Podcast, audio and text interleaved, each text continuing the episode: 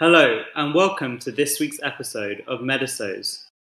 This week, we're excited to be joined by Dr. Raj Das, who's a radiologist who also has an interest in AI. Thank you for joining us today, uh, Dr. Das. Uh, could you explain uh, what your job entails on a day to day basis? Yeah, th- thank you for inviting me, Shrey, on this uh, really excellent podcast. I've, I've, listened to some of the previous episodes, and it's, it's really great your team are doing this. So, yeah, no, thank you for inviting me.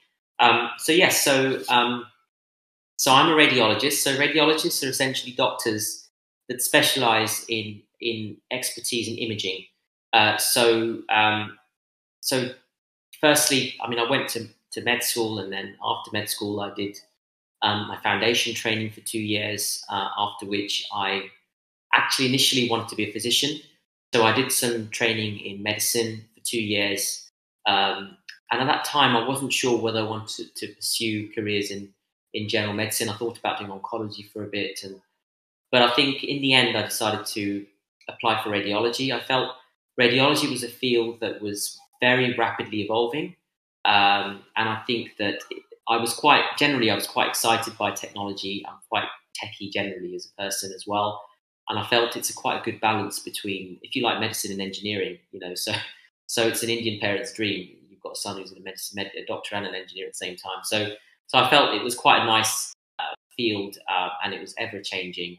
And also, radiology gives you the opportunity to also do, if you like, a minor surgery called intervention, where you use the help of um, uh, imaging technology to guide procedures. Uh, and so that's a field called interventional radiology. Um, so yeah, so so I went into radiology training, which is another five years, um, and you uh, and that I did in Birmingham. And then at the end of my training, um, I became a consultant. Before I became a consultant, I did a year, uh, what we call a fellowship, which is kind of an expertise training um, which I did in Canada in, in, a place called Edmonton, which is very cold part of Canada, but it had a really good cardiac center. So one of my areas of interest is cardiac imaging, um, and so um, so I, I, trained in, in cardiac and chest imaging, and now I'm a consultant um, at Leicester, uh, called Glenfield, which is kind of a specialist hospital dealing with mainly with heart and lung problems. Uh, and yeah, I've been a consultant there for five years. Okay, so from that, where um, so in terms of your day to day, would you say it's mostly what kind of things you're doing on a day to day basis rather than as an overview? Yeah, so so the typical kind of job plan of a radiologist. So for me, um, I am more of a what we call a diagnostic radiologist. So I do less intervention and more interpretation of imaging. So the average week, so I, I do so on a Monday um, I do something called lung biopsies. So basically, that's my kind of main source of intervention where um, I use the help of a CT scanner to, to guide a needle into the lung to take tissue from any, any potential lung cancers. Um, and that's, um, that's kind of my Monday morning. And then over the rest of the week, um, I have four hour sessions. It, it kind of, your job is divided into kind of four hour blocks of of some of it will be reporting CT scans and interpreting CT scans. Some of it reporting MRI scans, um, and then um, some of it's looking at chest X-rays.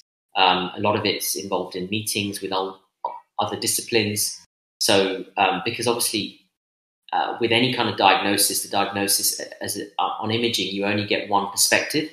So it's always important to discuss your diagnoses with other clinicians who have obviously different angles of looking at the um, the patient. So then you can obviously give you give a much accurate diagnosis.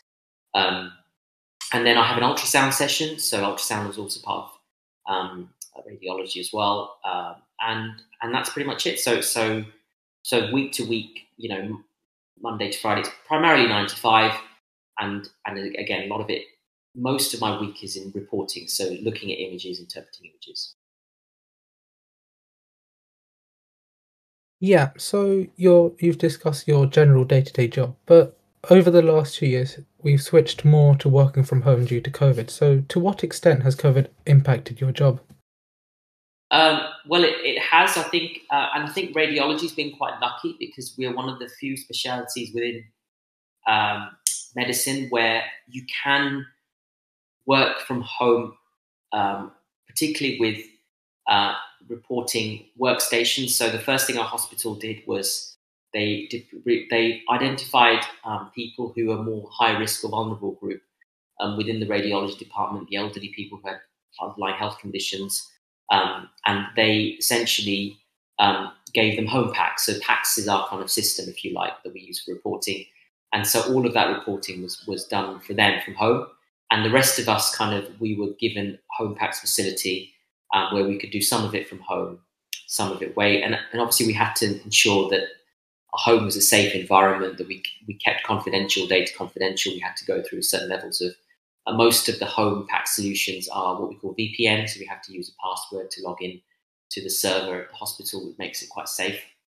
Um, but yeah, I mean, it's um, the pandemic has been quite tough because um, imaging was one of the few things in the first wave, at least, which stopped unless it was for acute emergencies. But at the same time, um, pretty much most acute admissions with COVID had chest imaging, which is what my area is. So almost everybody had a chest X-ray that came in with with breathlessness with COVID. A lot of patients had CTs of the chest, and so we had to keep on top of that, uh, reporting um, through the day, through the night. Um, but with home PACS, we were able to do a lot of that from home.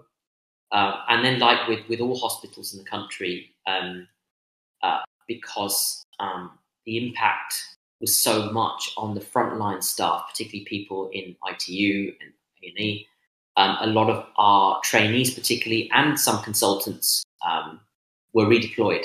Um, so we had to work in ITU and A&E for a little bit to help out our colleagues. Um, a lot of them were in more kind of nursing roles, but because we've kind of lost the, the day-to-day skill of that the expert experts in ITU places like that have, you know, things like intubation and stuff. But we can still help out. We can still help moving patients and do basic observations that we learned at med school. So, um, so yeah, some of it, some of us were redeployed, um, but but overall, um, I think we transitioned quite well through the pandemic because we could work a lot from home. Yeah. So you've you've compared the two styles of working before the pandemic and after. So which would you prefer? Do you think working from home is effective, or do you think yeah? So, actually, um, and I'm, I'm sure you found the same with speaking to other specialities that I think before the pandemic um, there was a lot of red tape about home working and about how we're going to manage this. What about this? What about that? But actually, the, the situation forced home working on us when we had no other choice. Um, and and actually, what it has allowed is that it's allowed people to have a balanced life. I think that, um, at least for me, I find reporting, particularly outpatient work, where I'm not, I don't need to be near and around the patient. Um, I prefer to do that from home because I get less interrupted. Um, I'm not constantly people not knocking on my door for advice on things or, or things to sort out. And the less interruption you get, obviously, the more um, you are focused on your work, um, potentially less mistakes. And so I, I, now work a day a week from home uh, where I do the bulk of my reporting. And I prefer that. I'm actually more productive and I feel that I'm in a safer environment at home. And also, it's a very sedentary job sometimes, um, looking at scans and things. But actually, at home, it gives me a chance to maybe go for a run uh, midway or maybe just balance my my hours a little bit better, so I'm, I'm, i feel more mentally focused on my work. Um, but at the same time, I don't think I would be able to. Um, obviously, I can't do the intervention from home, um, but even a lot of the diagnostic work, I sometimes prefer to be quite hands-on. Um, and so, I think three plus two seems to be the favoured future for radiology. That you have kind of three days at work and where you're doing teaching, more supervised work, intervention, ultrasound, and the two days you do more of the cold reporting, if you like, the outpatient work. Um, and I think that provides you the balance. So this is a, jo- a question more related to your job specifically. So, uh, what other kinds of imaging and scans you use to diagnose patients in? Yeah, so um, so I think, like with all areas of medicine, uh, radiology, because it is expanding so much, both in terms of um, the number of imaging um, technologies, but also the number of scans we do. Uh, and so we've all had to specialize. And so my areas of interest are chest and heart. Um, and so within those, um, we've seen a huge expansion in CT and MRI, particularly. Um, and um, so, for instance, um, I would say in the last 10 years, uh, there's been a big expansion in heart CT, what we call CT coronary angiography or cardiac CT. So the CT scanner is basically, uh, if you like, a glorified X-ray machine. It's, it's, it's a huge machine that has, you know, multiple X-ray sources directed at the patient to produce a three-dimensional image. Um, and in the olden days, scanners were just so slow that the heart was really blurry, so you couldn't really image the heart very well. But now the scanners are so fast that you can actually um, image the whole heart while it's resting in between heartbeats in the diastolic phase, if you like. And, and you can see the blood supply to the heart. And in the older days, um, the only way you could see the blood supply to the heart, look at coronary arteries, was by doing a, an angiogram, which we would inject a dye, and it was a full kind of inpatient procedure, if you like. Um, but now you can you can look at those coronary arteries with a CT scan, which is quite amazing, really. So so that's one of my main areas of interest. There's a lot of research in that in that particular field as well. And then there's MRI scans, which which use the principles of magnetization, um, and um, and essentially the, the big magnet will uh, flick the hydrogen atoms within the the, the the thing you're scanning, and when they relax, they release a kind of signal, and that signal can be translated to an image. So it's again really clever technology. Um, and that's really come leaps and bounds. The big advantage of MRIs is no radiation. Um, and MRI, um, in my field, I use it for heart MRI, cardiac MRI. And again, it gives you much, very good functional data. It, it shows you how the heart contracts, whether there's any heart failure, whether there's any scar in the muscle. And particularly now during COVID, um, I think we've used it a lot um, to look at things like the impact of COVID um, on the heart with things like myocarditis, which is an inflammation of the heart that that, that can be associated with COVID, um, and much, much, much less commonly with vaccines. But we do look at that um, as well with the cardiac MRI. So that's been really important during the pandemic as well. Um, and yeah, there's so many modalities uh, that I, I, could just talk on forever. But but the main ones are X-ray, CT, MRI, and ultrasound. Those are the kind of workhorse modalities of so along with all this new technology, obviously the thing that you're getting most interesting at the moment is AI. So a lot of people have heard about AI and like machine learning and related terms, but could you explain exactly what it is? What is AI?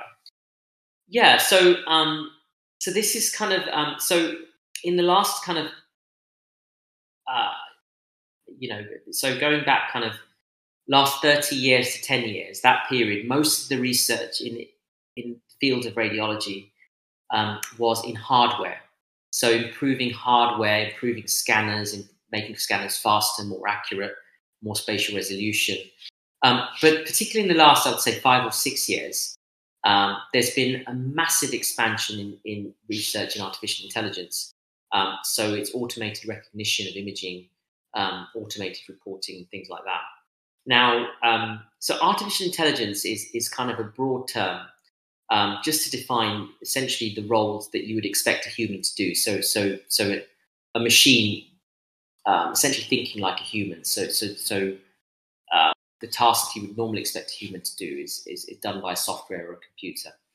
Machine learning is is is a part of artificial intelligence where um, you use data that is fed into an algorithm or software or a product, and the machine then learns based on that data, auto learns and improves.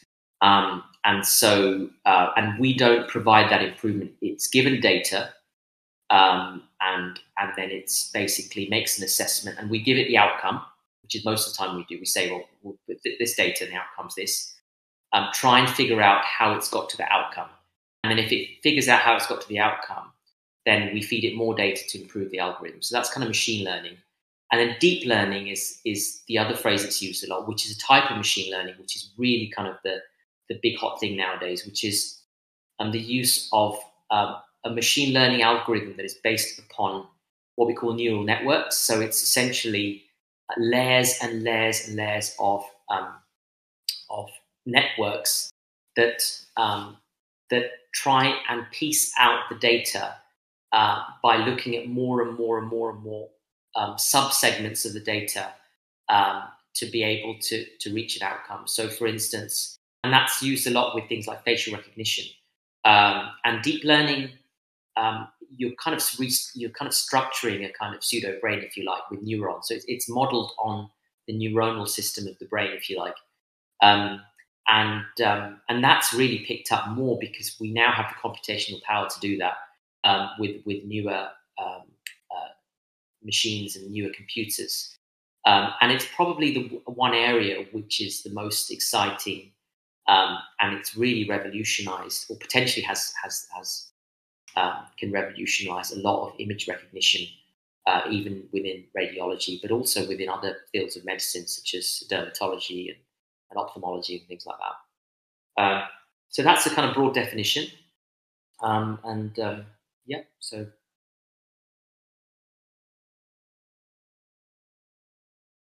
Yeah, so you've discussed, so thanks for your definition of AI and what made you interested in AI. So, to what extent does a doctor contribute to the development of AI? Because AI is a very computing based field, and medicine and computing are somewhat associated to be different. So, how does the doctor play a role in this development? Yeah, so um, I think that's a very interesting question, and and the answer is um, it's still not very well defined. I think it's I think there is to what extent. So in my field in radiology, um, AI probably is having one of the biggest impacts out of all fields, um, and so we do ask ourselves. I ask myself this question: Is how much computer science do I need to know in order to help me help technology be able to diagnose cancers earlier or more accurately or be able to, do things um, to do my tasks more productively um, and i think that um, you can only know so much um, i think that the important thing is that um, the problems need to be identified by the people with the most domain expertise. So, what I mean by that is to say, um, if I have a problem that I recognize as a, as a doctor, so for instance, um, I find that us as doctors, we miss cancers in this particular area of a chest x ray because it's behind the heart. So, if we could have a technology that can help us identify that part behind the heart better than us, then I'm provided. I'm happy to help that software company or that research um, university to develop a product that can do that. Um, now, the problem happens sometimes when um, the technologies develop the algorithm for another problem and they try and force fit the algorithm onto other clinical problems.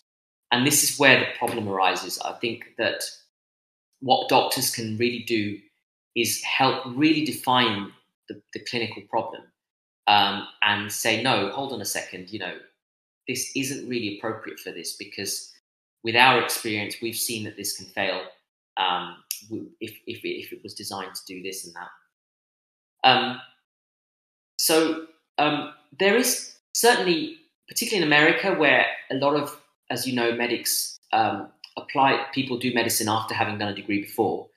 Um, so you do get a lot of software engineers, mathematics graduates, then applying to medicine, um, and they themselves know how to code. They know how to produce their own algorithms, um, and they apply it, you know, to their day-to-day work and stuff. Um, but I think what you really need is a good team, um, and you need to um, have. So if I were to develop, if I were to think of an idea, what I would want is a team which comprises ideally a computer engineer somewhere who is very who's very good at analyzing data, um, a research link within within the university that can help us with with any research grants or with any research design, um, and you need all of them. Um, and so the, the best kind of areas where I would say holistic research is done within AI and medicine is, is places like Stanford, where they have just amazing teams of doctors, of computer scientists, of AI experts um, working together, solve a common problem, um, and and I think that's that's the ideal model. I don't think it's necessary um, for you to really learn computer science, but I do think it helps, um, particularly if you want to do radiology, to, to have an understanding of the basics of AI, to have an understanding, maybe even learn a language like Python, to have an understanding of how how you know you would get to kind of some bits of the clinical problem and, and how you would start to code something like that. And then you obviously need, but you need domain experts. You know, you, I can't pretend to be someone, a computer expert, having been a doctor for 20 years, and neither can a computer scientist pretend to be a doctor having studied for one year. It's just not possible. We, everyone has to respect each other. But I think the the outcome has to be the patient. The patient's the most important thing at the end of the day. Um, and AI has a lot of problems and challenges, which I can come on to next. Um, but those have to be addressed before you can go um, any further. And you need to be in, in the same team uh, and have the same beliefs for that. So, as you said right now, um, there are many challenges to implementing new technology. So, what are some of the challenges in implementing AI in radiology? And when it comes to ac- accountability and responsibility, who would you say takes most of the responsibility for that? Okay, yeah, that's a really good question. So, I, um, I would say that um, the problems with implementation of technology, for instance, AI, um, I, I, would say there's lots of them, but there's uh, there are probably about three or four main groups. Um, so the first big issue is data. So that's um, both um, in terms of um, how applicable the technology is. So the data needs to be representative of the population that you want to use it on. Um, so, so there can't be any data bias. So, so one of the reasons people talk about AI being really revolutionary is they be, that the AI scientists believe that the AI will be less biased than a human.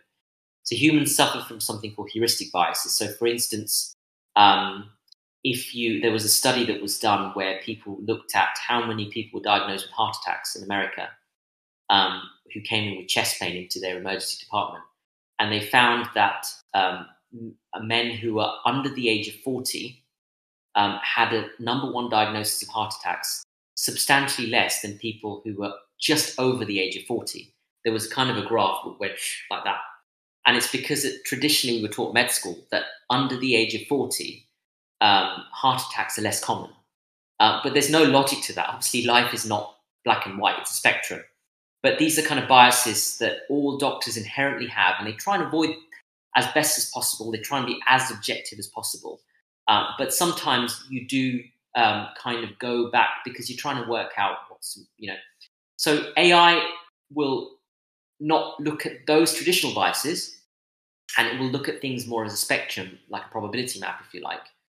Um, but at the same time, you know, if you feed data into an algorithm which is all of a certain ethnicity or a certain age or a, or a certain sex, then you certainly can't be sure that can apply to the general population. Uh, and, and these biases do exist. So you need to make sure the data is representative of the population that you want to use it on. That's number one. Number two is uh, data governance. So who owns the data? How do we know the data is protected? How do we ensure that the data isn't used by second, third parties?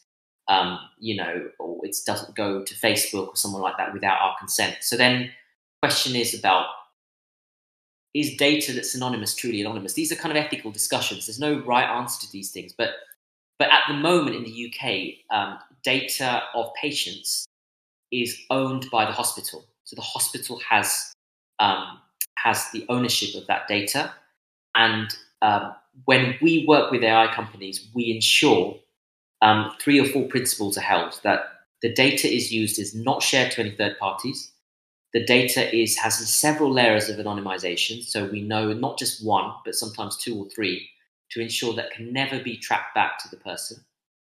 That um, any data that is used externally to develop a project is is is is deleted. So once it's being used to develop that product, it doesn't stay on their database, so it can be breached or, or gone over. And so these are called kind of DPIA forms, which which companies have to sign to ensure we allow them to work with them. Um, but that might change. Uh, so in some countries, like Latvia, for instance, the patients own data. You know, so some countries it's the patients that own their, so they can do what they want with it. You know, they they say the company approaches them and say, we want to do research on your data to, to develop our product, they can give that data to that company, you know, and then it becomes a personal choice. And these are kind of probably national debates that we will need to have in the next 10 to 20 years uh, going forward. Um, so, so data governance, but it's really important for the, that, that bit. Then the third thing about data is we need to ensure that we're always engaging patients because this is for their benefit. So we have focus groups. We keep so, and we, we've created these in, in Leicester that, that we have kind of 500 maybe or 1,000 random people picked to say, look, you know, we want to detect cancer early because this is, however, for us to do that, we will have to work with some companies. And it may be, may be the case that we will have to share your data, but it may be anonymous and we will ensure that it's protected and all that. Would you be happy for this if it's in the benefit of society, if you feel that? And so, so then if they say no, I think it's, it's, it's a good thing. Um, and we got the support of, um, the, if you like, the, the patients groups to say no. We, and then at least then we know that we're working in the best interest of patients, not just in the best interest of us as clinicians or as, as businesses. Um, so that's data governance. Um, uh, then there is um, the second issue, which is when it makes a mistake, who takes accountability? So, so then there's an issue called explainability, which uh, again is a whole field within AI in its own right. Uh, now, if I make a mistake as a doctor, um, there's a clear chain of command. You know that uh, you know I made the mistake because I was too tired, and therefore I prescribed the wrong drug or in radiology, I made a mistake because that time I was so busy, I didn't get to look at that review area, that top right hand corner of the screen, and therefore I didn't see the abnormality. And therefore, and then you, you know, if, if and, and everyone makes mistakes. Um, and radiologists, a little bit like goalkeepers, if you like, we're expected to make the saves, but everyone kind of focuses on us when we've made that one mistake out of you know, uh, even though we've, we've saved 100 goals. So, and, and it's just, it's just the same. So, so then you have, but, but everything's black and white. So then you say, right, in future, I will ensure that I make sure that I review that area in the future. And then, and then you've got a chain of kind of, you know, you know why you made the mistake. The trust pays out reliability if, if, if that's relevant. With AI, um, the AI is not going to explain to you how it made the mistake. It's just going to say it didn't spot the abnormality. Um, so so I think um, what you'll need to have is at least a recognition that if the algorithm is fed the same problem again, it's not going to make the same mistake again. So I think if it manages to do that, so you know, AI is quite good when you've got lots of data, so really common stuff. Um, it, so if you, so I don't know, seventy percent chest X-rays we report are normal, for instance. So in terms of excluding normality, an AI might be really good. Um, but in terms of if, if you've got an abnormality that's only there's only ten in the, in the whole you know whole world, uh, then you can't train the data set with just ten. A human is more intelligent to know that this is something completely unusual. Whatever it is, it's just it's abnormal. Um, but an AI may may read that completely differently. You know, it may just because it's not seen it, it may call it normal, abnormal, but it won't really know what it is. Um, and it's the same example of you know you could test a Tesla you know, to stop when it sees something, but, but you can't test it to stop when it sees a giraffe because it's never been tested against a giraffe, but you hope it will see that. So it's the same kind of thing. It's, it's, it's the kind of, um, uh, so, but I think the accountability side of things needs work, I think. And in terms of who takes the liability, again, very good question. We don't really know. And I think at the moment, if we, as a hospital, if we use a particular product um, for the purposes it's intended to do, then it's the trust or the hospital trust that has to take the liability because it's it's made the risk analysis say that we have employed this company purely for the basis that we believe that we can, and in the same way as the trust takes liability for a doctor making a mistake, so it, it will use it will judge AI on the same standards. Um, but the difference is a doctor can say have um, you know, can say, I'm sorry, or can have that duty of candor to the patient and speak to the patient, say, look, this is what happened, we'll make sure it doesn't happen again. Whereas a machine can't do that, you know, and some patients may not like that, the fact that it, it, there is no direct communication with an individual, that it has to happen at trust level. Um, so, um, yes, yeah, so those are some of the main challenges. I think, um, so yeah, data, data governance, um, uh, the fairness of data, um, the um, explainability, and I think, uh, like I mentioned before, the clinical problems. Many of the time, that the data scientists, obviously, and and and the companies, um, they want to do what's best for society, but obviously they they they want to make money as well. They want to become a big startup. They want to invent something that's transformative. So they're ambitious, and rightly so. Um, but I think that um, ultimately, uh, the people that control the data and the clinical problems and the patients should control the narrative. You know, they should be saying, okay, so so sometimes the problems may not be as sexy, if you like. They may not be as um, it might be something to do with vetting. So as a radiologist, um, before I know if someone needs a scan, I need to look at the clinical indication and agree that scan is required. So that's a process called vetting.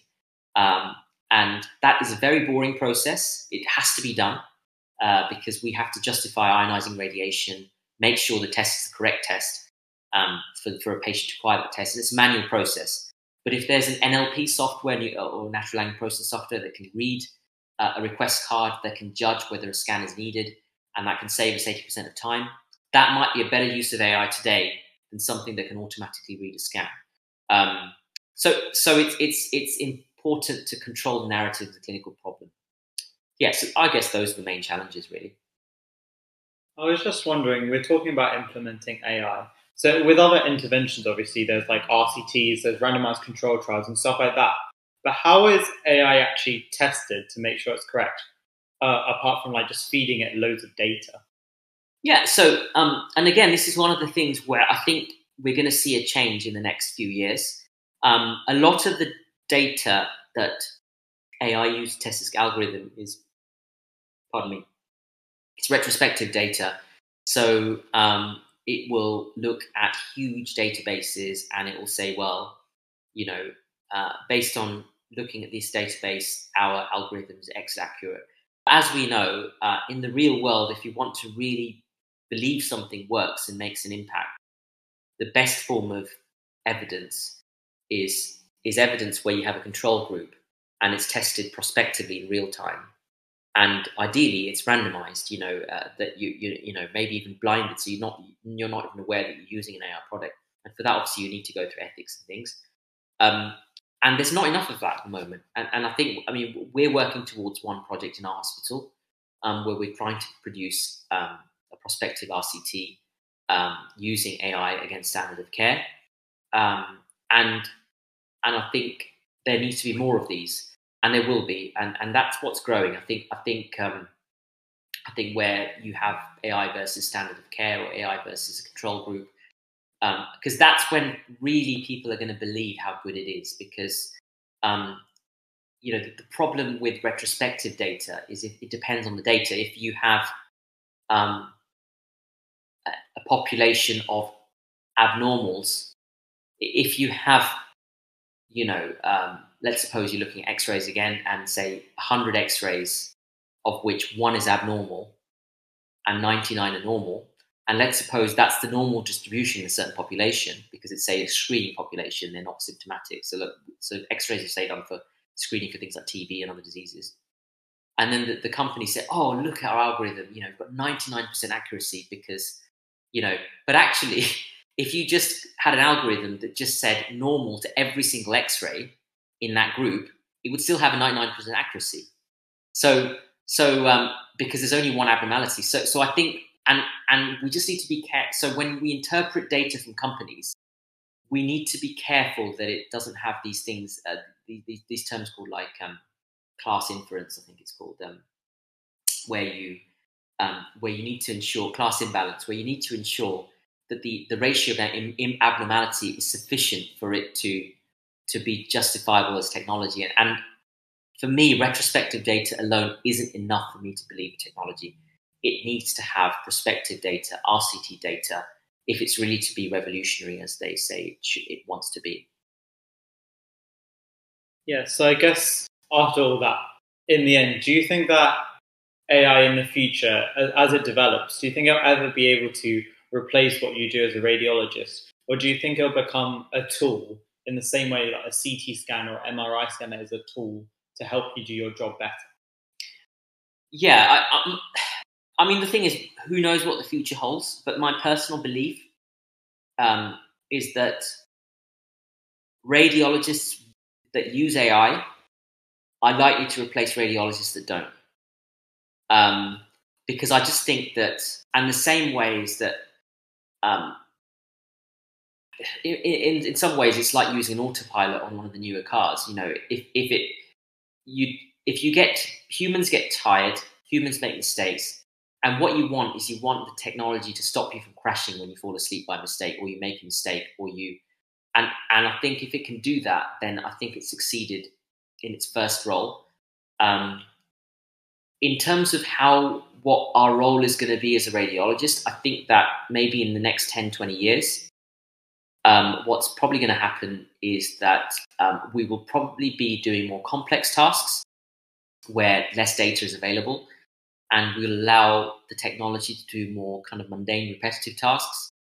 Um, and but to do to get to that stage, um, we still need to test the algorithms, and we need to make sure we're happy with them, they work. And for that, um, there needs to be a huge amount of work done by radiologists alongside technology, and it has to be a collaborative approach. It can't be one or the other. Um, and for that, also, we need time because um, particularly in this country, there's a massive, massive shortage of radiologists. You know, considering the amount of scans we do, we, have just not grown as a speciality as much as the demand has grown. Um, and so our work is very precious. So for us to then spend time doing research, doing developing technology, but I think that it's a time where we need to to do it because because if we don't, then we'll find once patients start owning data, uh, then you know um, we may be in competition, which uh, we don't want to be. You know, we want to be collaborative.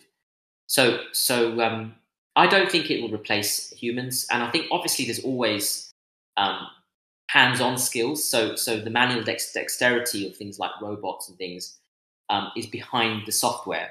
So I think you know to replace um, it might replace basic image recognition, but it won't replace the interventional radiology at least for another 50 years, I don't believe. Um, so, so, so as long as there's always hands-on skill in your job and there's patient-facing, you know, but but I think I'm hoping actually that what Eric Topol, who's a huge leader in technology innovation, he's a he's a he's a cardiologist in America, has written extensively on AI. Um, I think what he said is quite interesting. He's got a book called Deep Medicine, which is one of the best books I've read about he believes is the importance of AI and technology. And he kind of said that the ideal situation is to make medicine more human again. So a lot of our time we'd spend doing a mundane admin jobs, doing, you know, uh, filling in forms, you know, documenting stuff, doing all the admin tasks, doing the mundane repetitive tasks. But actually, if the technology allows us to remove that, where we actually become more, as a radiologist, I would love to be more patient facing now. You know, I, you know, patients at the moment, if I report a scan, you know, it will be the scan results will be conveyed to the patient, um, sometimes by a GP who doesn't have an understanding of how the scan is, how I've reported the scan. Um, they'll have an understanding of the medicine, um, but um, but actually, what ideally I would like to do is, is is go through a scan with a patient. But at the moment, I just don't have time when I'm reporting 30, 40 scans in a session. Um, but if I report 10 scans and actually let the AI do 90% of the work for the other 20, which I can just double read quickly, uh, then it just gives me more time to just spend time patient to bring in them. And, and there's a lot of evidence to suggest that um, scans improve diagnostic certainty, but also they reassure patients, they help compliance. If someone has emphysema in their lungs, or um, evidence of coronary artery disease, which I can show them on a CT that these are your lungs and that's what the damage that's been caused by the, the smoking that you've had, that you've done, or, you know, or, or by, um, so they are, there's evidence to say they're more likely to comply with smoking cessation because it's a picture of themselves, you know, rather than a GP telling them or, or, or a physician telling them, you know, your cholesterol's a bit high, you just need to cut down a little bit, or you need to be on a statin or, or a drug that helps cholesterol. So, so the impact of images I feel can, can be quite transformative, for a patient. Um, so yeah, so that's where I, I, hope AI will take us. Make us more patient facing, uh, make us more empathetic in terms of getting more involved with patients, um, which is the things that AI can't do. You know, they can't be empathetic. So